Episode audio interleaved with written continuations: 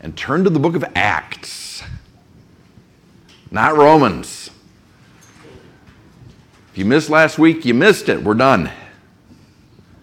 Although, actually, we're turning back there a few times this morning.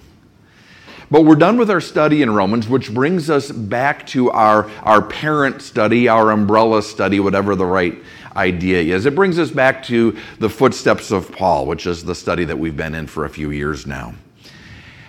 We're headed to Acts 20, but because we haven't been here for a minute, we're going to go to Acts 18. We're going to start there and, and get a running start at our text this morning. And while you're getting a running start turning there, What's the greatest miracle you've ever seen? I mean, I'm like dramatic book of Acts kind of miracle, I'm asking. Somebody asked me when, when I was down at youth camp a couple weeks ago, and the first thing that came to my mind, it's not the only thing now that I've had time to think about it, but the first thing that came to my mind were supernatural healings that I've seen, that I've been privileged to, to pray for. One person with cancer, one person with a, with a hole in their heart, both requiring immediate dramatic surgery, except both times the person showed up the day of the operation, the need for it was gone. And both doctors in both cases, neither one of them Christian, both as far as I know atheists, both of them said, well, this is just a miracle. Because those things happen. Our brother Greg Busey, many of you remember him, he's with the Lord now, but he shared several times at men's studies and in other settings how Jesus personally saved his life in Vietnam. Crashed his helicopter into the jungle canopy and was dying, would have died, had Jesus not personally, dramatically, directly intervened. That's how Greg became a believer.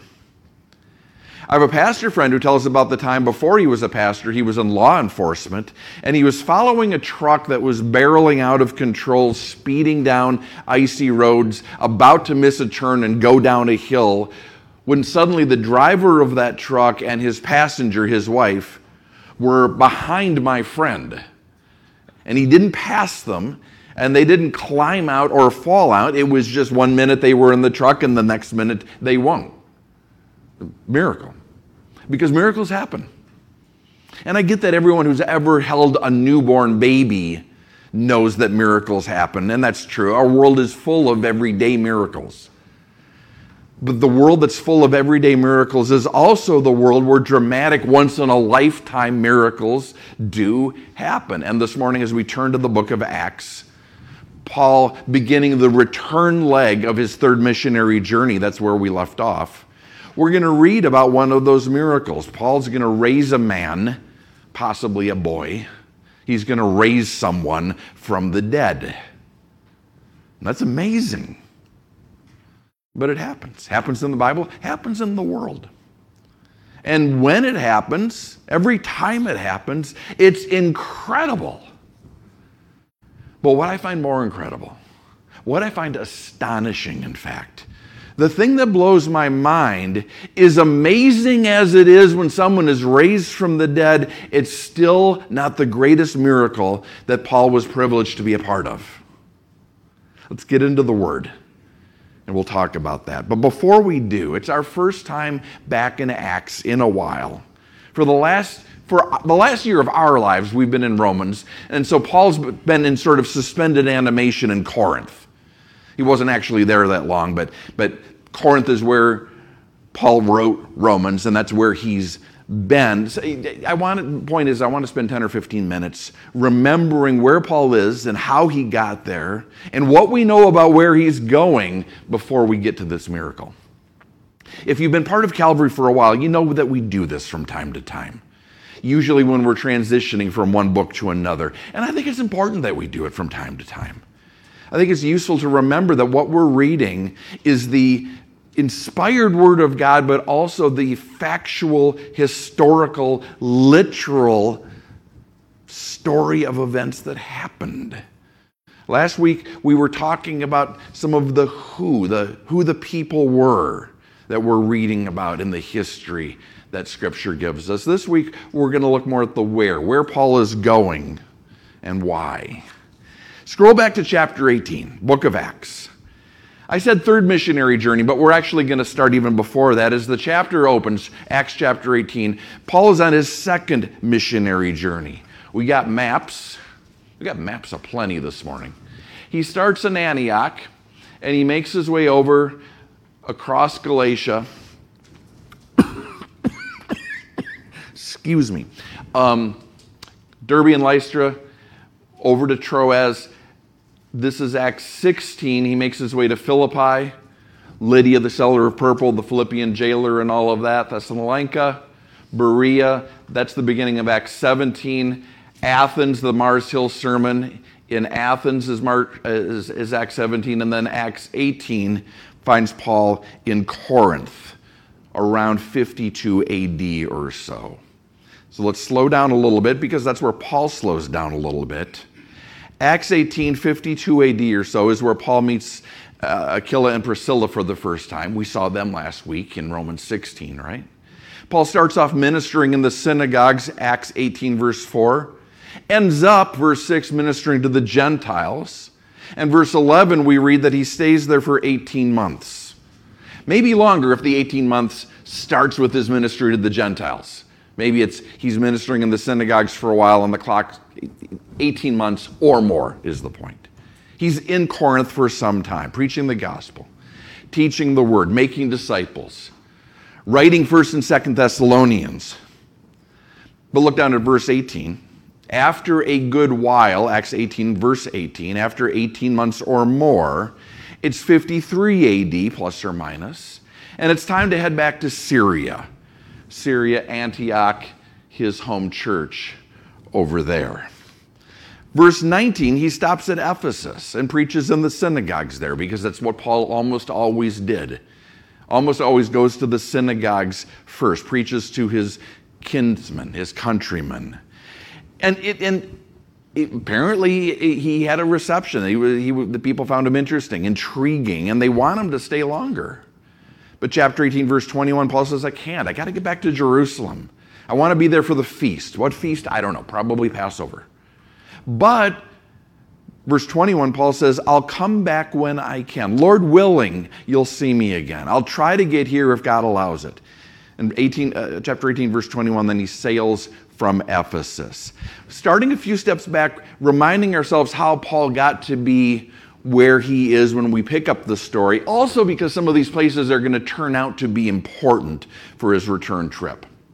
So Paul is in Corinth, goes over to Ephesus.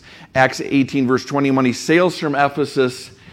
That's inferred. I, I, am not sure I agree with that. I'm not sure that we know that for a fact, but he ends up in Caesarea where he goes up, verse 22, to greet the church and then goes down to Antioch. That sounds confusing until we remember that he said he was headed to Jerusalem. And when you're going to Jerusalem, you always go up to Jerusalem, city on a hill. Always go up to Jerusalem, whether you're coming from the north, south, east, or west, you're going up to Jerusalem, you go down from Jerusalem. So he goes up to greet the church in Jerusalem, goes down, even though it's to the north, to Antioch. So, second missionary journey over, Paul ends up in Antioch. It's 53 AD or so. Verse 23, not long afterward, probably weeks or months, he heads out on journey number three. First stop, verse 23, Galatia and Phrygia. So he's back up here again, visiting and encouraging the churches that he planted years earlier, strengthening and encouraging the believers there. Fast forward to chapter 19, Paul makes good on his promise. Acts 19, verse 1, Paul is back in Ephesus. Here we go. Paul back in Ephesus Verse 8, he ministers for three months in the synagogues because he goes there first. And he stays there until the opposition gets to the point where ministry is no longer productive. Verse 9, he and the believers that he's led to Christ leave and they start a church, which turns out to be one of the most important churches in the New Testament, right? the church in Ephesus, the Ephesian church. This is who the, the, the, leaders of that church is who Paul speaks to in the middle of Acts chapter 20, one of his most important moments. The epistle, uh, the, the letter to the Ephesians that Paul writes when he's under house arrest in Rome, written to that church. Paul sends Timothy in 1 Timothy. Paul is sending Timothy to pastor the church. Tradition, church tradition says that the apostle John later shepherded that church. And in Revelation chapter 2, Jesus writes a letter, speaks directly to the church in Ephesus. So this is a significant church, and it all starts here in Acts 19, where we read, verse 10, Paul spends two years. And again, probably more than two years, counting the time that he spends in the synagogue. Spends a good chunk of time there. But from here, things get a little tricky. After two and a half, three years, including travel time, 56 AD, Paul's ready to head back. But verse 21, Acts 19, verse 21, he's not heading back to Antioch. In fact, as far as we know, Paul never goes back to Antioch. After he leaves Antioch and begins this journey, this third missionary journey, we have no record of Paul going back to his home church ever again. Acts 19, verse 21, when these things were accomplished, after Paul's ministry in Ephesus, Paul purposed in the Spirit when he had passed through Macedonia and Achaia, southern Greece to you and me, to go to Jerusalem, saying, After I've been there, I must also see Rome. Now that should sound familiar because that's what we read in Romans just a couple of weeks ago. Romans 15, verse 24, Paul says, Hey, whenever I journey to Spain, I shall come to you. For I hope to see you on my journey and to be helped on my way there by you, if first I may enjoy your company for a while. And it's actually in that same passage in Romans that we get an understanding of why Paul just said what he said about Macedonia and Achaia. I'm going to go to Macedonia and Achaia, then Jerusalem, then Rome. Geographically, that makes no sense. Here's where we're, we're, we're sorry, here's where Paul is in Ephesus. He's going to go over to Macedonia and Achaia, and then he's going to go to Jerusalem, and then he's going to go to Rome. Paul, what are you thinking? Are you trying to like rack up frequent sailor miles? But Romans 15, where we just were a moment ago, now I'm going to Jerusalem to minister to the saints, for it pleased those from Macedonia and Achaia to make a certain contribution for the poor among the saints who are in Jerusalem. We read that a few weeks ago also. And we read similar things in 1st and 2nd Corinthians, which were written about the same time all of which makes sense of Paul's back and forth and back again travel plan. He's going to pick up the offerings pledged by these various Gentile churches and then carry them back to Jerusalem to the impoverished church, to the needy believers who are back there.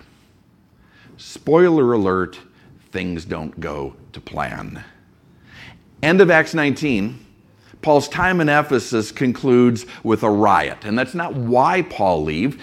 Uh, he just said in verse 21 he was already planning to leave. He had already prayed about leaving. He had already purposed in the spirit. He and God had already agreed that that would be the plan that he'd go to Macedonia, Achaia, then Jerusalem, then Rome. But the riot probably settles Paul's heart around the timing. Rioting probably says, yeah, this would be a good time to, to take the next step in, in my journey with Jesus. So, Acts 20, 56 AD or so, Paul heads out. Chapter 20, verse 1 After the uproar had ceased, after the riot had ended, Paul called the disciples to himself those that had been family together they had they had done life together for a couple years he embraced them and departed to go to macedonia more specifically, his journey ta- takes him then up to Troas. He's in Ephesus. He, he, he goes to Troas. He goes up to Philippi. We know this because it's in Philippi that he writes Second Corinthians and fills in some of these details, fills in some of the blanks that we have in, in Acts around his itinerary.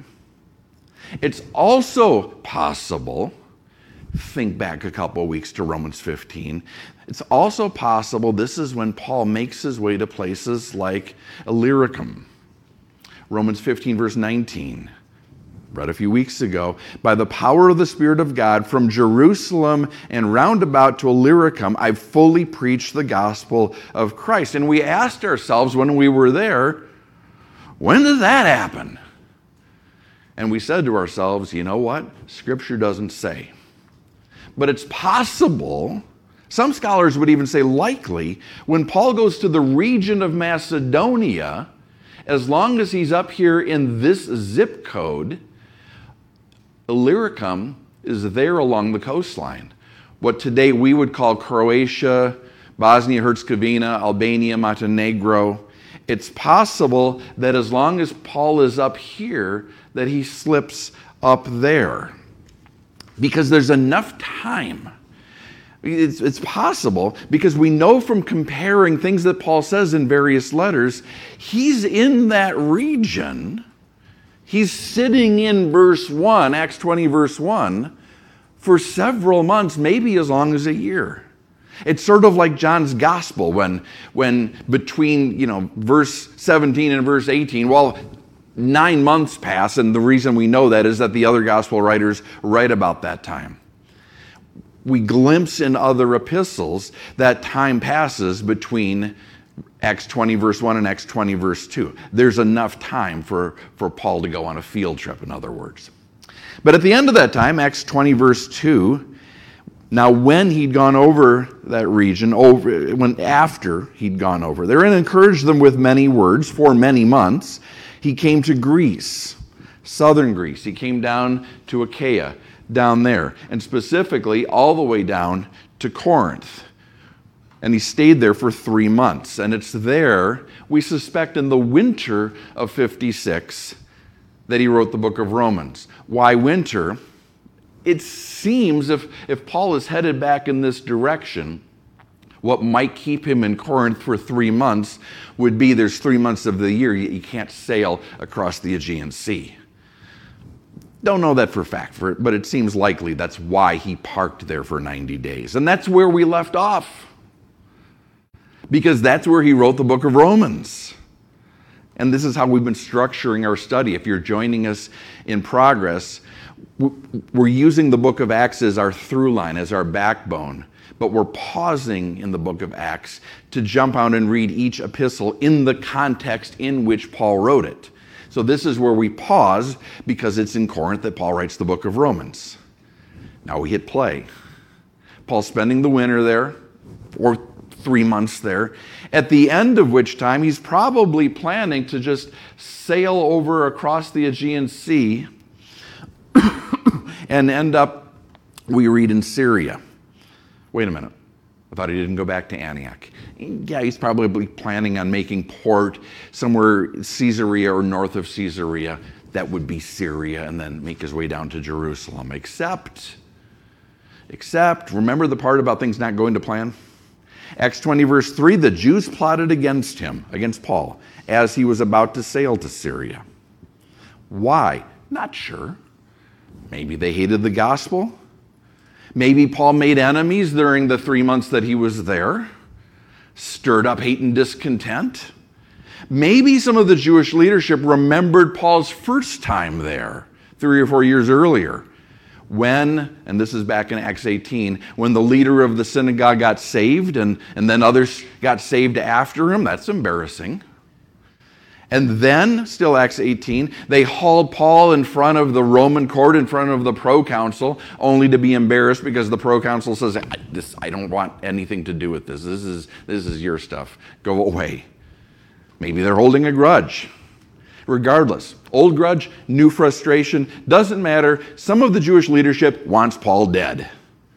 And it sounds like they're planning for him to maybe have an accident, accident in quotes, on the ship, and maybe his body just happens to slip overboard. In any case, Paul finds out and decides instead of sailing across the Aegean, instead of going here, he's going to retrace his steps he's going to go over land back up to Macedonia. Verse 3 he decided to return through Macedonia. At which point, Luke decides to fill in a few details. At which point, Luke says, Oh, by the way, I haven't mentioned, but Paul's not alone. Verse 4 And Sopater of Berea accompanied him to Asia, Also, Aristarchus and Secundus of the Thessalonians, and Gaius of Derbe, and Timothy, and Tychicus, and Trophimus of Asia. Who are these guys? Representatives of the various churches that were sending funds to assist the impoverished church in Jerusalem. Why do they have to go? Do they not trust Paul? No, although if that were the case, it wouldn't be a problem because Paul makes clear in First and Second Thessal, uh, First and Second Corinthians, he, he's all about accountability. He welcomes the accountability. But I think the bigger reason they're with him, Paul's not coming back this way anytime soon. At least he's not planning to. They're coming with him so that after traveling to Jerusalem with Paul, they could go to their home church and report back hey, this is what we saw, and this was the need, and this is how the resources were used. We do the same thing. If you think back a few years when we were involved in ministry in Haiti, Bud and, and Dale and some others went to Haiti to meet the pastors that, that we were uh, coming alongside and supporting and, and, and you know, kick the tires and put eyes on the ministry there. I'm doing the same thing in September. We're coming alongside 10th Hour Project, which is part of Agents for Christ, and they do ministry in Peru and Uganda, other places. I'm, I'm going there to teach, yeah, because I like to teach because God has, has called me to, to disciple young people for ministry. But more than that, I want to put eyes on their ministry in their context. It's one thing to see people do ministry here in our context, but what is it like on, on their home turf? And that's part of why I'm going. So, so these guys are with Paul for much the same reason. These men, verse 5, going ahead, waited for us at Troas. So here it gets a little confusing. Apparently, Luke has rejoined the team because, because the pronouns just shift. We just went from third person to first person. The last time we saw Luke was Acts 16. Paul left him behind in Philippi. That's actually 17, verse 1. But that's that the last we knew Luke was in Philippi, maybe to pastor of the church there, we're not sure. But now, verse 5, he's with Paul. We can tell because it's not they, it's we. And, and, and together, he and Paul have gotten separated from the rest of the group, the rest of these names that Paul just mentioned. Maybe as an evasion tactic. It's possible, this is just speculation, but it's possible Paul hears about the, the plot against his life and he says to the group, okay, you guys go ahead as planned. So they'll see the group moving and they'll think that everything is going to plan and they'll get on the ship after you. And by the time they realize I'm not with you, it'll be too late. Meanwhile, I'm going to cut through Philippi and I'm going to pick up Luke because Luke might be a good guy to have with us. Speculation.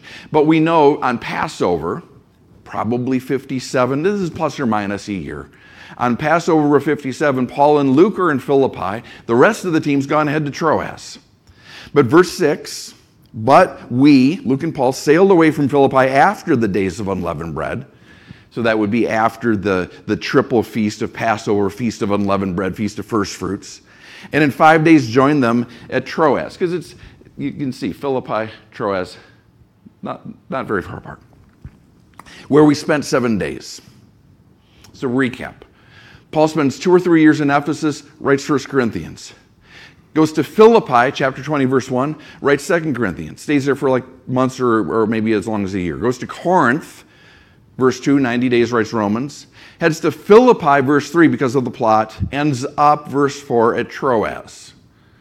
And because we're doing geography, let's just finish it up. From Troas, goes down to Miletus, from there to Patara, from there to Tyre, from there to Caesarea, there to Jerusalem. Acts 21 mentions a few other cities not on the map. We'll read that when we get there, but, but that's how the, how, the, how the journey ends. But obviously, you can tell from how much I'm skipping over, there are some adventures along the way. The first of which happens in Troas. You've been thinking for the last 15 minutes, when are we going to get to the miracle? You started the message talking about miracles. When are we going to get? We're here. Acts 20, verse 6. We're back in Troas, okay? Paul and the team arrive. They stay seven days. Now, on the first day of the week, which was Sunday, when the disciples came together to break bread, either communion or the agape feast following communion or both, Paul, ready to depart the next day, spoke to them and continued his message until midnight. So they've been there a week, which makes sense. Anytime I go places uh, uh, on a mission trip or anything like that, I like to worship with people, you know, on, on a Sunday morning. That's special. So Paul stays for a week. Hey, I want to be there with you on a Sunday morning. And, and on Sunday, they worship together. Evening, they're back together, or, or maybe they're still together. And Paul's either preaching, this was either, hey, Paul, come back and, and, and share with us one more time, or maybe it's dessert and Q&A, we don't know. It's going late, and no one cares because the people in Troas are saying, We don't know when we're going to have this opportunity again. We don't know if Paul's ever coming back. And Paul's thinking, you know, I'll sleep on the boat. So they're talking late into the night, and there were many lamps in the upper room. They were in a, a building maybe like this one. Flip to the next slide. Not that one. Not that one. Go one more. Yeah. This is not in Troas, but it's a, it's a building actually from the period. So they're, they're on the second floor and, and they're behind, you know, one of these openings. And there were many lamps in the upper room because they needed light where they were gathered together. And those lamps were not only giving off light, but giving off heat, giving off smoke, giving off fumes. And in a window sat a certain young man named Eutychus. Young is ambiguous. He could be 10, he could be 40, he could be anywhere in between who was sinking into a deep sleep because it was almost midnight and there were lamps with fumes and smoke and heat. And that's maybe why he's sitting in the window. He's trying to stay awake. He's trying to get some fresh air or some cooler air. You know, like, like you know, I would go to class in college, I'd sit in the front row because that was my best chance at trying to stay awake. Um, Troas, by the way, looks like this today. Troas's ruins but they're in a building similar to the, to the one that I just showed you. Eutychus is tr- sitting in the window trying to stay awake. Eventually, verse 9, he loses the battle. Despite his best efforts, he's overcome by sleep. And as Paul continued speaking, he fell down from the third story and was taken up dead. And he was dead. Luke's a doctor. Remember, Luke is writing this. Luke is a physician. He knows dead when he sees it. But Paul went down, fell on him, and embracing him said, Don't trouble yourself, for his life is in him. Literally, Paul says, quiet down, stop making noise. He's, he's alive. Now, when he had come up, had broken bread and eaten, and talked a long while, even till daybreak, he departed. And they brought the young man in alive, and they were not a little comforted. They were a lot comforted. And then Paul and, and, and the gang leave the next day. Verse 13, they went ahead to the ship and went to all the places that we just talked about, down there to the coast, all the way to Jerusalem. Why is this not a bigger deal? I get that Luke says, yeah, they were all comforted a lot. They were all encouraged. Everybody thought it was pretty cool. It's pretty low key narrative, right? Considering Paul raised Eutychus from the dead. That only happens two times in the whole Old Testament Elijah once, Elisha once. Other than Paul, Peter's the only one that we read doing it uh, among the apostles, Dorcas in Acts chapter 9. Jesus only did it three times. How is this not a big, they just leave? It's not a big deal in the Bible. It's also not a big deal if you, if you, if you go looking for commentaries, if you go looking for people writing about Eutychus, it's not a big deal in scholarship either. If you Google Eutychus, you get bad art like this, or, well, that, that bad art. You get bad art, or you get sight gags like the last one. Or you get articles about why pastors shouldn't preach too long. But there's also a band, and I, and I meant to go back and get it. There's also a band called Eutychus Falling, which is a great band name but there's not much serious writing about what happened that night. And my best guess why commentators don't make a big deal out of Eutychus is Paul and Luke don't make a big deal out of it. And I think Paul and Luke don't make a big deal out of it because their attention was on a bigger deal. I think their sights were set on an even greater miracle. Bigger than raising someone from the dead? I think so. And I think one of the reasons, one of the reasons I think so is what Jesus says in John chapter 14, verse 12. The night before the crucifixion, this is early in the upper room discourse. John 14, so this is right after Jesus says, I'm the way, the truth, and the life, and no one comes to the Father but through me. Jesus says, Most assuredly I say to you, guys, he who believes in me, the works that I do, he will do also, and greater works than these he will do. That's a big statement. What did Jesus just say? He just said, believers, he just said the church. He just said, You and me will do the miracles that Jesus did and greater miracles on top of them. Wrap your head around that. Jesus says, Those who believe on me, those who come after me, will do miracles just like me, healing the sick, casting out demons, even raising the dead. Not everyone, not all the time, but not no one and not none of the time. You and those who come after me, Jesus says to the apostles, will do the miracles you've seen me do, will do the miracles that some of you have already done because they healed the sick and cast down demons. You're going to do that in greater things besides. What's, what, what's greater than raising someone from the dead? Yeah. Raising people from the dead, relatively speaking, not a big thing. Jesus had done it three times widow's son in, in, in Luke 7, Jairus' daughter in Luke 8, Lazarus in John 11. So, John 14, after all of that, Jesus says, You're going to do greater stuff than raising people from the dead. And we get a clue what he's talking about at the end of the verse. I just put the beginning of the verse on the screen. Let's take it to the end. Most assuredly, I say to you, he who believes in me, the works that I do, he will do also, and greater works than these he will do, because I go to my Father. Why is it good that Jesus goes to the Father? We read in the upper room discourse so the Holy Spirit can come. Jesus, who's fully God and fully man, in his resurrection body remains fully God and fully man. And like any man, he can only be one place at a time. In letting the Holy Spirit replace him on earth, Jesus' ministry can now be in as many different places as there are believers. Everyone indwelt by God the Holy Spirit. Jesus hints at this in, in, chapter 14. He goes there, he says it directly, he says it plainly in chapter 16. It is to your advantage, John 16, 7, that I go away. For if I do not go away, the Helper will not come to you, but if I depart, I will send him to you. I'm going to send the Holy Spirit to teach, to equip, to embolden, to empower you. To do what?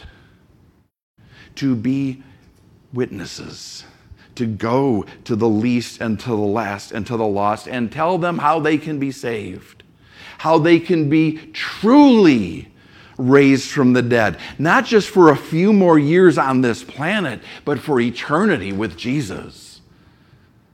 The signs and wonders that Jesus did, the, the healing and the deliverance that he empowered the disciples to do, the miracles that Jesus did when he was with us, the ones we see in the book of Acts, the dramatic stuff that, that some of us have been privileged to witness or hear about today, they all happen for one reason to point people to God. Not so that we can sing another chorus of wonder working power, but so that we might believe what God says. And, like Lloyd said, be saved. Paul doesn't make a big deal out of raising Eutychus because he knows it's not a big deal, not in the big scheme of things. Jesus taught that even raising someone from the dead is not a big deal in the big scheme of things.